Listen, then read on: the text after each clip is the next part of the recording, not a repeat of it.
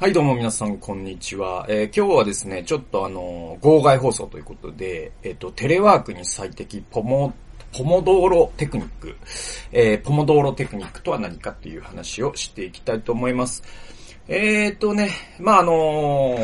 割と、皆さん、あのそれこそもう公務員とかですら、あのー出勤を制限すると言いますか、テレワークとかをですね、始めてきてるような雰囲気があって、まあ僕はあの、元公務員なんで、あの、一つわかるのは、公務員はあの、テレワークをするとしたら一番最後になるはずです。っていうのは、あの、公務員の本当に文書進行ってすごいんで、あの、紙に印刷された文章への、がもう、公務員ってあの、進行対象になってるんでね。あの、それに赤いハンコがないと、なんていうか、安心しないみたいな種族なんで、えーそうするとやっぱり、あとその、とにかくパソコンとかデータを持ち出させないじゃないですか。えーそうすると、あの、成立しないじゃないですか、仕事がね。えーっていうことがあるんで、ただ今この外圧によって、もうどうしたって、えーやらざるを得ないという状況になってくると思うし、あるいはその役所がですね、感染源になったりとかしたらもう、なんだろう、な飯の食い上げというかなんか、本当に何やってんだという話になるしね。で、もう出てるのかもしれないけど、隠してる可能性もあるしね。っていうことがあるんで。えーっと、まあ、あの、僕が言いたいのは何かというと、まあ、あの、僕の動画や、あの、ポッドキャストをね、ご覧、ご視聴の皆様、うん、の中にも、うんと、ちょっと今の状況の中で最近ちょっとテレワークというのを、えーっと、始めたよという人も多いんじゃないかと推推察するんですね。で、まあ僕はよく考えてみると、僕は実はそのテレワークっていう意味では、あのー自分はテレワークとすら思ってなかったんですけども、この10年間実はテレワークしてきてるんで、なんか皆さんにですね、えっと、有益なね、情報をね、提供できるんじゃないかなと、ふつふつと思い始めてですね。で、こういう動画をちょっと作ってみようという思うに至る、えー、至ったという、え話でございます。で、えーっとね、あの、まずどこから話そうかな。あの、まず僕は、えっと、多分、僕が、あの、類推するにですね、えっと、まあ、長いこと社会人をしていて、朝通勤してタイムカードを押して、えーあるいは出勤簿にハンコをして、えーそして、えー夕方5時、あるいは留守残業をしてからタイムカードをし、またあ出勤簿に、えーチェックをし、えー帰るという仕事を何年も何年も続けていた人が、じゃあ、はい、えー自宅で仕事をしてくださいと言われたときに、えー僕が思うに、うん、多分困ると思います。で、なぜなら僕は困ったから。うん。あの、僕はですね、うんと24で、えっと、大学ね、獣医学科6年間行ってですね、24で就職してから、えっと、6年間、やっぱ最初の、その、えー、仕事最初にした仕事の条件付けってすごい僕強いなと思うんですよ。で、初めてした仕事のイメージが、やっぱ仕事のイメージとしてなんか、すり込み、えー力みたいのがなんかある気がする。すり込み効果がある気がするんですよね。こう仕事とはこういうものだっていうのが、割となんか初めて勤めた職場に結構影響されるなと僕は後々思うんですけども、えー僕の場合はですね、あの、最初市役所の職員だったんですね。えーでも、その、いわゆる皆さんが思うような市役所の職員とはちょっと違ってて、あの、一日中椅子に座ってるとかっていうよりも、一日中現場で、うんと、動物の、その解体現場でですね、その動物のものすごい、えー牛だったら180キロ、えー一つの胃袋があるという、えーそういう、えー重い、えーものを持ったり、えーそしてその胃胃袋をひっくり返してそこに炎症がないかとかっていうことを調べ、えーそしてそのサンプルを持ってきて、えっ、と、微生物を培養し、えーみたいな。だからなんていうのかな、なこんな仕事他にないと思う。建設現場と、えっ、と、大学の理系の研究室と、そして文書も市役所だからあるんで、えっ、と、まさに役所というか銀行員というか、なんかこれがね、3つ全部組み合わさったみたいな仕事で、これほど脳と体を使う仕事は他にないんじゃないかと今考えたら思うんですけれども、えー、だからそういうことを、えっと、6年間やってて、で、でいて、えっと、まあ、そういう仕事でありながらも、やっぱ役所は役所なんで、えっと、出勤して、え、そして職場というものがあってっていうのはすごくかっちりしてるんですよね。えっと、朝、もう毎日、え、同じ時間に起きて、同じ時間に家を出て、え、同じ時間に職場に着いて、だからもう同じ時間にさ、家を出る。なんかこれあの、地方の人だったら分かってもらえると思うんですけど、同じ時間にね、家を出るとね、もうね、例えばその信号で待ってる、えー、その、待ってる車のメンツとかも同じになってくる感じわかります？だから僕当時ね、あの、ホンダの軽自動車乗ってたんですけど、だから、なんかこう、いつもこの時間、俺の前に、この、えー、ナナンバーの、なんかカローラいるな、みたいな、あの感じになってくる。それぐらい正確になってくるんですよね。で、えっ、と、職場に着く時間ももちろん同じ。えー、そしてロッカールームに行き、白衣に着替え、えー、で、白衣に着替えると自分の仕事のモードになるわけじゃないですか。で、えっ、と、出勤簿に反抗をし、みたいなとこから始まって、今日の弁当いるいらないみたいなとかあったりとか、え、してですね。えっ、と、5時まで仕事をして、えー、あるいは残業をして帰っていくという、まあそういうリズムがあるんで、えっ、と、それがやっぱ仕事なんだって、やっぱなんかすごくうん僕の場合はもうやっぱ体に染みついたんでしょうね、6年間ね。で、その後ですね、えっと、30歳の時に僕は国際企業対策機構っていう、あの、キリスト教の NGO に入って、で、そこもですね、今考えたらキリスト教ってね、まあ、キリスト教自体が零細なんで 零細な職場が多いんですけれども、それでも大手は大手だったんだなっていうのは今考えると思う。えなぜなら、あの、事務所があって、そこに東京事務所だったら、えっと、6、7人の、まあ、あの、スタッフがいて、えー、もちろん、あの、海外に行ったりもしますから、出入りはあるんですけれども、えー、っと、で、本部の大阪事務所っていうところには結構いたな何人いたんだあれ ?20 人ぐらいいたのかななんかそんなんとかあったんで。だから出勤するんですよ。えー、だから、東京に引っ越してきて、えっと、一つ違うのは、車での出勤が満員電車での通勤になったっていうだけで。でもやっぱなんかその、職場があるという安心感というか、その、えっ、と、一つ共通点は朝行って夕方帰る、そして職場があるっていうことで、で、それが自分のなんかこう、あの、スイッチになるじゃないですか。今仕事してるぞっていう。えー、それで、えっ、と、職場の人となんかこう、うん、お昼晩食べて、で、えー、午後の仕事終わって、で、帰っていく。えー、こういうリズムっていうか、それ自分の中のオンとオフの切り替えリズムっていうのがあったんですよね。ところがですね、2010年に僕は、その、まあ、ある団体が、まあ、ある種の、まあ、なんていうのかな、あの、半分のスタッフが辞めるというようなことがあって、えー、それで、まあ僕らの、まあ事務所自体がなくなっちゃったんですね。えー、それで、えっと、3人で今立ち上げた新しい NGO が声なき者とものはっていうですね、皆さんがご覧いただいているチャンネルのね、主催者なんですけれども、えー、そこで立ち上げた3人っていうのは、あの、それぞれ関東地方には住んでるんだけれども、1人は神奈川県、1人は東京の立川。一人は僕は、え、当時練馬に住んでましたから、なのでもう本当に夏の大三角形みたいな感じで、あの、関東以外の人には分かっていただきにくいと思うんですけれども、すげえ離れてるんですよね。なんか愛知県で言うとなんだろう、一人、一人は名古屋、えー、一人は豊橋、えー、なんか、もう、もう一人が、あ岡崎みたいな、あ住み方をしてたんですね。えー、そうするとですね、もうちょっと集まるのも効率悪いし、あと事務所持つほどの財力もないんでね、固定費払えないんで、そもそもさ、僕らパソコンですら自費で買ってましたからね。えー、だから、あの、事務所を持つなんてもう夢のまた夢で、えー、だからもうバーチャルオフィスにしようよって言って、で、当時だからノマドワーカーとかっていう言葉が流行り始めた頃だったんで、なんかノマドワーカーとかかっこいいじゃんみたいなのもあって、なんかちょっと自分でもなんか、あ、いいなとかって思って、えー、簡単にやり始めたんですよ。簡単な気持ち、軽い気持ちでやり始めたんです。で、そこで僕は挫折を経験するんですよね、2010年にね。で、えっと、それは、あのね、なんかね、最最初はね、なんかね、おー、ノーマドいいな、新鮮だなとかって思うんですけど、なんかだんだん気づいてくることは、なんか、効率悪くね？みたいになってくるんですね。えー、それはなんかね、スイッチ入んないとか、えっとね、あとね、スイッチ切れない。スイッチ切れない問題っていうのが出てきて、だから、今までその、場所が変わることによってモードに入れてたから、逆に言えばモードをオフれてるんですよ。場所から出ればね。えー、だけど、その、実際のノマドワークが始まった時に、オフできないんですよね。だから、えっと、自分の家で極端な時には、そのミーティングとかあれば出かけるんですけど、えー、極端な時にはもう自分の家で完結してしまうんですよ。その仕事がね。えー、っと、その時に、えー、なんだろうな。いつ仕事が終わったのかわかんないから、なんかその後、あの、自分でご飯作って、当時一人暮らしなんで、えっと、自分でご飯作って、夜ご飯食べました。えー、なんかバラエティ番組のなんかその、アメトークの録画とかをじゃあ見ます。見終わった後なんか仕事が終わってないような気がしてるから、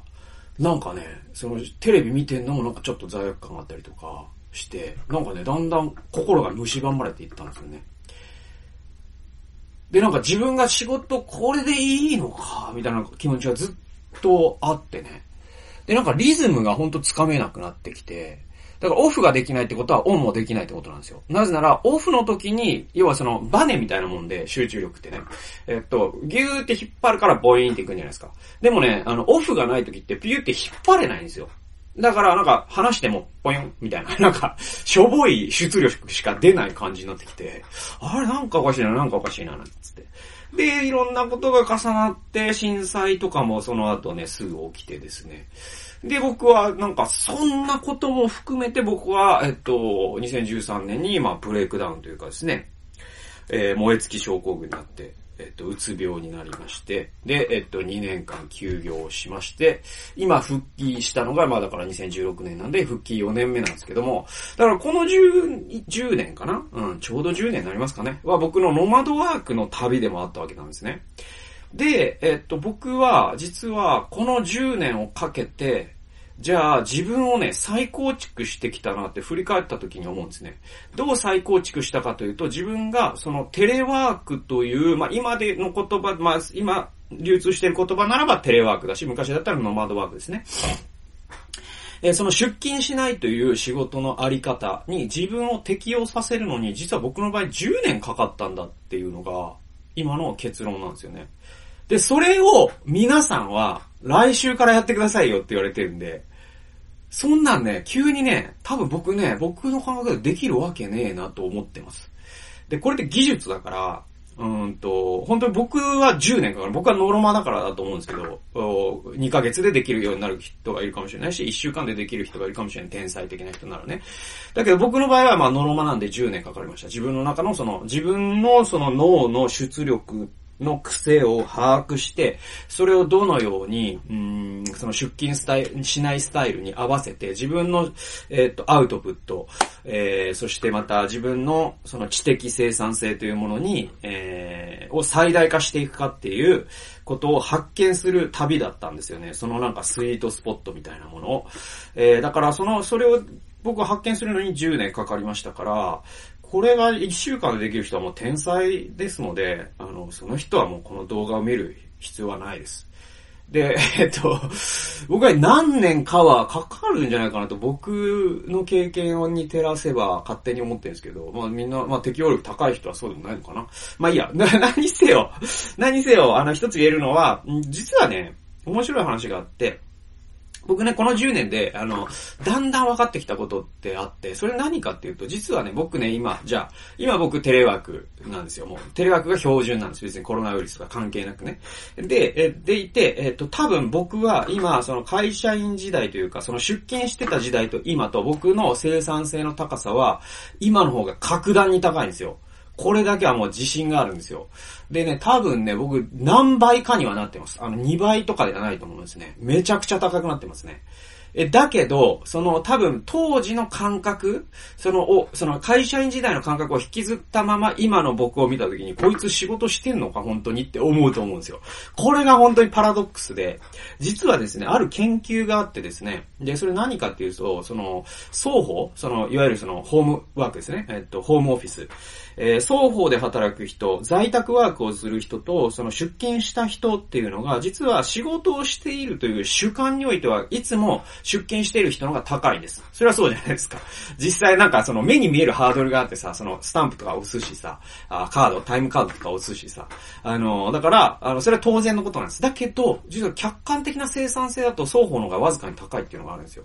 で、それはなんでかっていうこともさらに追求した人がいて、それは何かっていうと、確かね、10分おきとか5分おきとかに自分が何をやってるかっていうのをメモしたりとか、あとその多分ね、もうね、ああいうの GPS とかも使ってるんですよ。で、そうやってね、えっと、1分単位ぐらいで、えっと、その人が本当に何をしていたかということを検証すると、実はタイムカードを押すタイプの仕事の人ってですね、8時間、えっと、オフィスにいるんですけど、実動時間は2時間ぐらいだったってことが分かったんです。じゃあ他の時間何してるのって言ったら、なんか、隣のデスクの人と、えー、なんか噂話をしたり、どの店が美味しいのみたいな話をしたり、人事どうなるんだろうねみたいな話をしたりとかですね。あとなんかこう、ネットサーフィンをなんか自分のパソコンでしたりとかですね。なんか、文章を調べてるようなふりをしてるんだけど、なんか何もしてなかったりとかですね。お茶、給湯室でなんか雑談をしていたり、あの人嫌いとかって言ってたりとかすると。だけど、双方の人ってもうそんな時間が全部なくなるから、3時間仕事をしたらめっちゃくちゃ疲れるんですよ。なぜなら、あの、要はつなぎがないから、お好み焼きで言うと。もう具材しかないんですよ。そのホームオフィスの人って。だから、主観的になんか仕事してないような気持ちになる。で、ここで、えー、実はそのホームオフィスの人の分かれ目があって、ここでそれでいいんだと。実際の成果物を見て、これ僕は生産性下がってないってことをちゃんと検証できて安心できる人はいいんだけど、それを検証できないのはなんか、すごい実は脳内、脳のアウトプットで言えば、そのホーム、えー、っと、こう、オフィスに出勤している人以上にしてるのに、主観的にはしてないから、さらにアクセルを踏んじゃうんですね。え、そうするとだんんだんガツ、当然ガス欠になってくるんですよ。人間の実は脳のアウトプット力って、あの、定められた範囲があってですね、これ作家とかのアンケートで分かってるんですけど、人間が本当に脳の、脳を使ってアウトプットできる時間って、えっ、と、多い人でも3時間ぐらいっていう、えー、結果があるんですね。えー、なんで、えー、よりアクセルを踏んで、いや、なんか8時間執筆しなきゃとかってなってくると、その人燃え尽きます、必ず。脳みそってそれ、それほど強くないんでね。えー、で、僕が実証してます、それを。それで、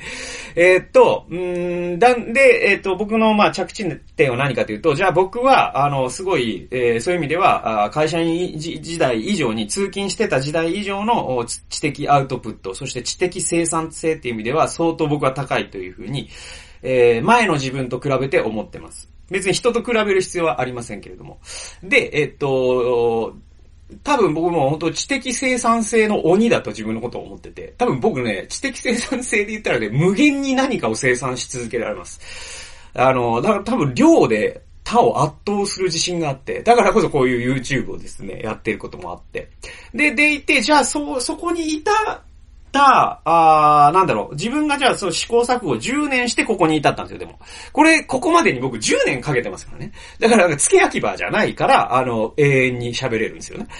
で、えっと、じゃあ10年かけてここに到達した、じゃあその10年のその表面的なところだけを何かっていうと、実は僕はそのポモドーロテクニックっていうのを使ってるんですよね。だから皆さんもこの表面的なところだけを真似しても、あんまりうまくいかない可能性があるよということだけは分かってほしいんです。でも、えー、僕が言いたいのは、僕がじゃあ10年かけて、えこういうところに落ち着いたんだな、この人はということを理解していただくことによって、皆さんも何か自分のアウトプットのテクニックを試行錯誤する一つの材料にしていただけたら、僕はそれで本望だと思っています。で、じゃあ僕がですね、この10年かけて、えっと、こういうやり方をすると僕の知的生産性が、まあ、あの、上がって、1日にできるアウトプット、そして、えっと、仕事の量ですね、え成果物ですね、知的、まあ僕の場合知的労働のね、知的成果物っていうのが、これ、えっと、一番マックスになるところっていうのはここだなっていうのが、やり方っていうのを僕が今から紹介します。だから10年かけたものを今からもう惜しげもなく紹介するんでね、あの、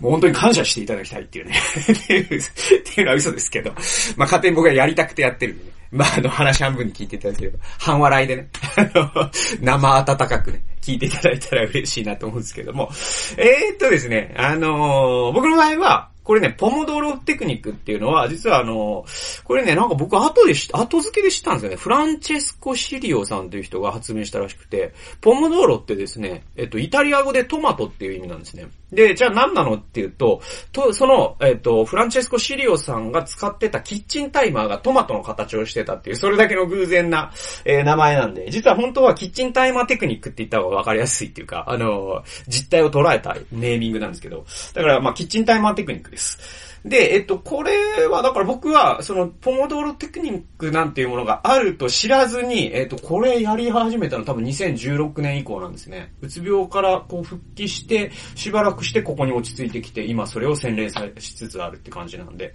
えー、で、えっと、それがポモドーロテクニックだっていう名前を知ったのは去年のことで。で、えっと、どういうことかというと、僕どうやって今仕事してるかというと、朝起きて、で、えー、僕の場合出勤部は当然ないんで、で、まあデボーションして、で、えっと、じゃあ仕事できるぞっていう体制になるのがだいたい8時ぐらいなんですね。僕6時半に起きていろんなこうデボーションとか、歯磨きとか朝ごはんとか全部終わって8時にはスタートできます。で、僕の場合出勤がないんで、えっと、8時からもうトップスピードでややっていくんですけど、じゃあ一番最初に僕は、えっとね、えっ、と、朝何をするかというと、このね、A4 のね、用紙があるんですけども、僕はね、これ、この裏紙なんですけども、これを使ってます。で、この裏紙をじゃあ拡大したのがこれと思ってください。このホワイトボードだと思ってください。で、朝何をするかというと、まず、えー、僕の場合は、えっ、と、だからキッチンタイマーテクニックなんで、これがまあ、キッチンタイマーですね。はい。これキッチンタイマーですけれども、えー、これを僕は使ってません。これじゃなくてね、えっ、ー、と、タブレット使ってます。で、タブレットに、タ,、えー、タブレット、まあ、携帯電話でもいいんですけども、のタイマー機能ってついてるじゃないですか。これですね。はい。で、僕は、この、えっ、と、タブレットに、えー、すごいシンプルなタイマーアプリを入れてます。で、このタイマーアプリを起動してですね、このタイマーを30分にセットします。僕の場合30分なんです。で、30分にセットした後に何をするかというと、do リストをここに書きます。左側に A4 用紙の。で、こうやってチェックボックスを作っていきます。だいたい8個とか9個とかかな。で、なんかね、いろいろな、例えばな、な、メールとか、えっ、ー、と、えっ、ー、と、電話会議、えー、執筆、執筆 A、執筆 B、えー、YouTube 録画、あとなんかのメッセージとか講演の準備、ね。えー、なんかいろいろあるじゃない雑用、他にも雑用も入れちゃっていいんですよ。例えば机の上掃除とかも入れていいんですよ。もうなんか、今日やり、やんなきゃな、今日できたら嬉しいなぐらいのことは全部書いてください。えっ、と、本をインプットする。本、本、本のメモを取るとかね。本は読んだらいいけど、それをまとめるとかね。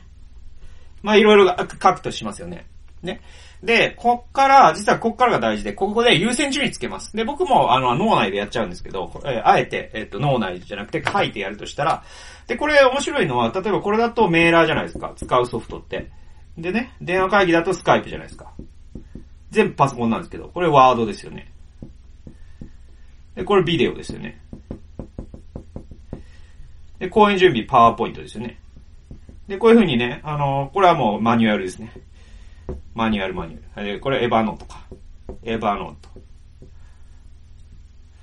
ね。で、こんな感じで、それぞれの、あの、ユーティリティが違うじゃないですか。で、これもね、大事なことで、で、これはポ、ポモ道路テクニックのね、肝でもあるんですけども、あの、割とですね、こういう、分散させてるっていうとこも大事なんですよね。ちょっとなんかカメラの画角変えましょうかね。ちょっとだけ変えます。こんな感じで。はい。これで見えるかな。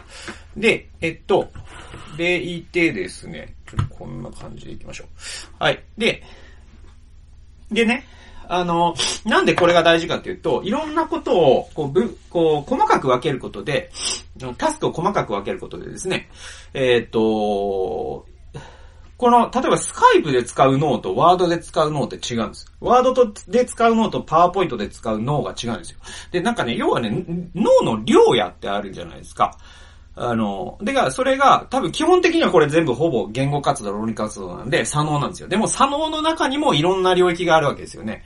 で、左脳の中のいろんなその図形処理なのかもしれない。物語を紡ぐことかもしれない。えっ、ー、と、なんかこう人と会話することかもしれない。文章構築すること、解読すること、読解すること、いろいろありますね。で、多分それが微妙に脳の量やが違うんですよ。それって多分筋トレみたいなメタファーで考えると、えっ、ー、と、上腕二頭筋と、大胸筋と、えっ、ー、と、広背筋と、大腿四頭筋と、とかっていう感じで違うと考えると、実はですね、一日中大腿四頭筋のトレーニングをずーっと4時間5時間するとな、何が起きるかというと、大体四頭筋は最初、最終的に疲れてきてですね、どんどんスピードが遅くなるし、効率も悪くなっていく。え、これ脳でも起こり得ることなんですね。で、ポモドロテクニックの優れているところは、脳のいろんな部分を30分おきに使うことによって、その疲れを溜めさせないっていうことがすごい大事、大事というかね、このポ、えテクニックがうまくいく、え理由だと僕は思っています。で、えっ、と、どうするかというと、ここで、うんと、さらに優先順位をつけます。ね。で、例えばじゃあ今日、もう今週はじゃあもう公演が迫ってるので、これは一番にやりたいなとかね。優先順位つけていくんですよ。で、執筆もこれやんなきゃな。YouTube 録画これぐらいかな、みたいな。で、メールとかは大体必ずこれは入れるんです、僕。なぜなら、僕1日30分しかメールしないんです。で、結構、出勤してる人とかでも1日3時間ぐらいメールしてる人がいるかもしれませんけど、それはもう完全な不効率なんで、あの、ほとんどの時間管理の本に書いてると思うんですけど、メールっていうのは1日1回時間を区切って長くても1時間で済ませるっていうのが鉄則だと思います。で、僕はメールも30分なんですよ。メールはだから毎日これを入れてます。だから僕の場合は、基本的には24時間以内に僕にメールをしたら返信が返ってくるっていうのはそういうからくりになってるわけです。はい。で、えっと、こういう風にやっていくんですね。じゃあ、まあまあまあ、もうこうしましょう。じゃあ、1、2、3。このね、執筆と、講演準備と YouTube が1、2、3でメールってなったとしますね。そうすると何を、次、僕こっち、こっちから、ここまでは基本的にポモドールテクニックの本に書いてあるからよ、ことだけど、こっちからは書いてないです。こっちから僕が発見したっていうか、僕が、の自作だから。あの、あの、オーダーメイドだから。で、えっと、どうやってるかっていうと、僕ね、こういう絵を描くんですよ。こうやってね、こういう絵を描きます。こういう絵を描きます。こういう絵を描きます。こういう絵を描きます。で、ここに、その日に仕事をスタートした時間を書きます。で、これね、真ん中に30分って書きます。で、例えば、まずは、これね、順番は、実は、えっ、ー、と、1番のものを1番にする必要はありません。なんせ、僕の場合は、脳みそが一番効率よく働けるのは午前中の時間っていうのは僕が経験上、これが午後っていう人もいるし、深夜っていう人もいてもいいんだけれども、僕の場合はそれが分かってるんで、えっと、この8時から最終的には11時半ぐらいかな。10分ぐらいまでに全部をなんか詰め込みたいんですね。で、これを例えばじゃあ、まずメールしようかと、30分。えー、次は執筆。で、YouTube やって、最後に PowerPoint の準備をしようかと。みたいな感じでやるんですよ。で、えっと、で、もう、このタイマーは30分、じゃあ、えー、もう始まってますから。じゃあもう、メールから取っかかります。で、タイマーをスタートさせて、で、メールから取っかかっていって、えっ、ー、と、30分来たらブブ、ブブってなります。ね。ブブってなったら、そこで、たとえメールが終わってなくても、そこで作業ストップします。そして、小吸収を入れます。で、僕の場合、おしっこ近いですから、めっちゃ水飲むんでね、筋トレしてるから。えっと、1日4リットル飲むんで、えっと、おしっこだいたい、えっと、30分に1回出るんですね。えなので、おしっこして で、ちょっとまた水飲んだりとかして。で、次の作業に入ります。で、えっと、メールがもしここで終わってなかったら、ここにもう一回メール挟めばいいんですよ。ね。もう一回メール挟めばいいし。で、ここ執筆もっといけるなと思ったら、YouTube なんてもう一回執筆は挟めばいいですよ。で、こういう風にすると、丸が、えー、だいたい4個から6個とか7個とか。で、じゃあな、丸7個ってことは30分かける7ってことは、うん3時間半じゃないですか。で、8時から11時半ってこれね、3時間半ですよね。で、大体こんな感じでやっていくと午前中が終わるんですよ。で、僕は多分この3時間半で普通の会社員の人が、えっと、朝から5時までやってさらに残業した分ぐらいの知的生産性があるなと僕の過去の経験に照らすと思います。ぐらい効率高いです。で、この30分っていうのも実は、えっと、ポモノードテクニックの、えっと、このね、イタリアの人の正式なやり方は25分なんです。25分プラス、プラス5分なんですよ。だから25分やって5分休憩、25分やって5分休憩ってやるのがオリジナルのやり方です。で、日本人ってすごい真面目なんで、そういうのを読むとこれでやらなきゃいけないのかなって思うかもしれませんけど、じゃあ重要なのはそこじゃなくて、えっと、あの、作業を切り分け可能なサイズに、えー、切ってですね、そしてその順番を工夫することによって脳の量やを、えー、分散してまんべんなく使っていくっていうことこそが大事なんで、えー、なんでこの25分だろうが30分だろうが、皆さんのもし脳の特性ってそれぞれ違うんで、これが40分の方がいいっていう人もいるし、20分の方がいいっていう人もいるはずです。えただ多分90分とかにはならないはずです。それはね、多分ね、あの、個人差の範囲を超えてるから。えっ、とね、えー、大体人間の脳が集中できる、本当に集中できる、えー、サイズっていうのはこれぐらいなんだっていうことなんですよ、つまりね。だから映画の脚本とかもそうで、2時間の映画があったら30分、30分おきに大きな場面展開があるっていうのは、えっと、それね、あの、脚本家はみんなやってて、なぜなら人間の集中力って30分以上続かないってことが分かってるからなんですよ。で、そういうことも踏まえると30分っていうのはすごく理にかなってるわけで。で、こういう風に、えっと、30分っていう一口サイズに分けて、それをこう構成していくっていうやり方を僕はやっています。はい。っていうのが、まあ僕のですね、えっと、ポモドードロテクニックのやり方でございます。はい。そんなことで、えー、そうですね。えっ、と、こんな感じで、えー、やっていますね。で、まあ、午前中は僕はアウトプットをして、えー、午後はインプットします。っていう感じでですね、えー、やってるんですよね。はい。で、えっと、まあね、あの、皆さんは、あの、いろんな、あの、テレワークをすると、あの、会議とかも入ってくるだろうし、電話をしなきゃいけないかもしれないし、ちょっと時々出かけなきゃいけないかもしれないし、僕と同じようにはもちろんできないと思うんですけども、えっと、こういうやり方があるということを頭に入れとくだけで、え、割かしですね、あの、いろんなことに応用可能なんじゃないかなと思います。え、特にですね、このメールを1日30分に収めるみたいなこと。で、ここに SNS も入れることを僕はお勧めします。僕は SNS 自体を1秒もやらないんで、ここに入ってないだけで、皆さんの場合は入ってるかもしれないんで、入ってる場合もここに入れて、15分とかで終わらせるようにすると、SNS が時間を侵食していくってこともなくなるはずです。えー、というような形で、えっ、と、いかにですね、このテレワークの効率をアップさせるかっていうテクニックに関しては結構ね、あの、実感を伴って、あの、理論としてはいろんな本が出てるけど、本当にこう、10年とかかけて、えー、実際にやってきた人、構築してきた人の、え、生の体験談であり、またその技術っていうのは、あなかなか、あのー聞く機会っていうのは多くはないんじゃないかなと推察したのでですね、えー、まあこういった動画で何かしらの世の中に貢献できれば嬉しいなと思って、えー、こんな動画を作らせていただきました。そんな形で、えー、皆様も何かの参考にしていただければ幸いです。というわけで、えー、今日はですね、ポモドーロテクニック、こちらをご紹介しました。最後までご覧くださりありがとうございました。それではまた次回の動画でお,、えー、お会いしましょう。さよなら。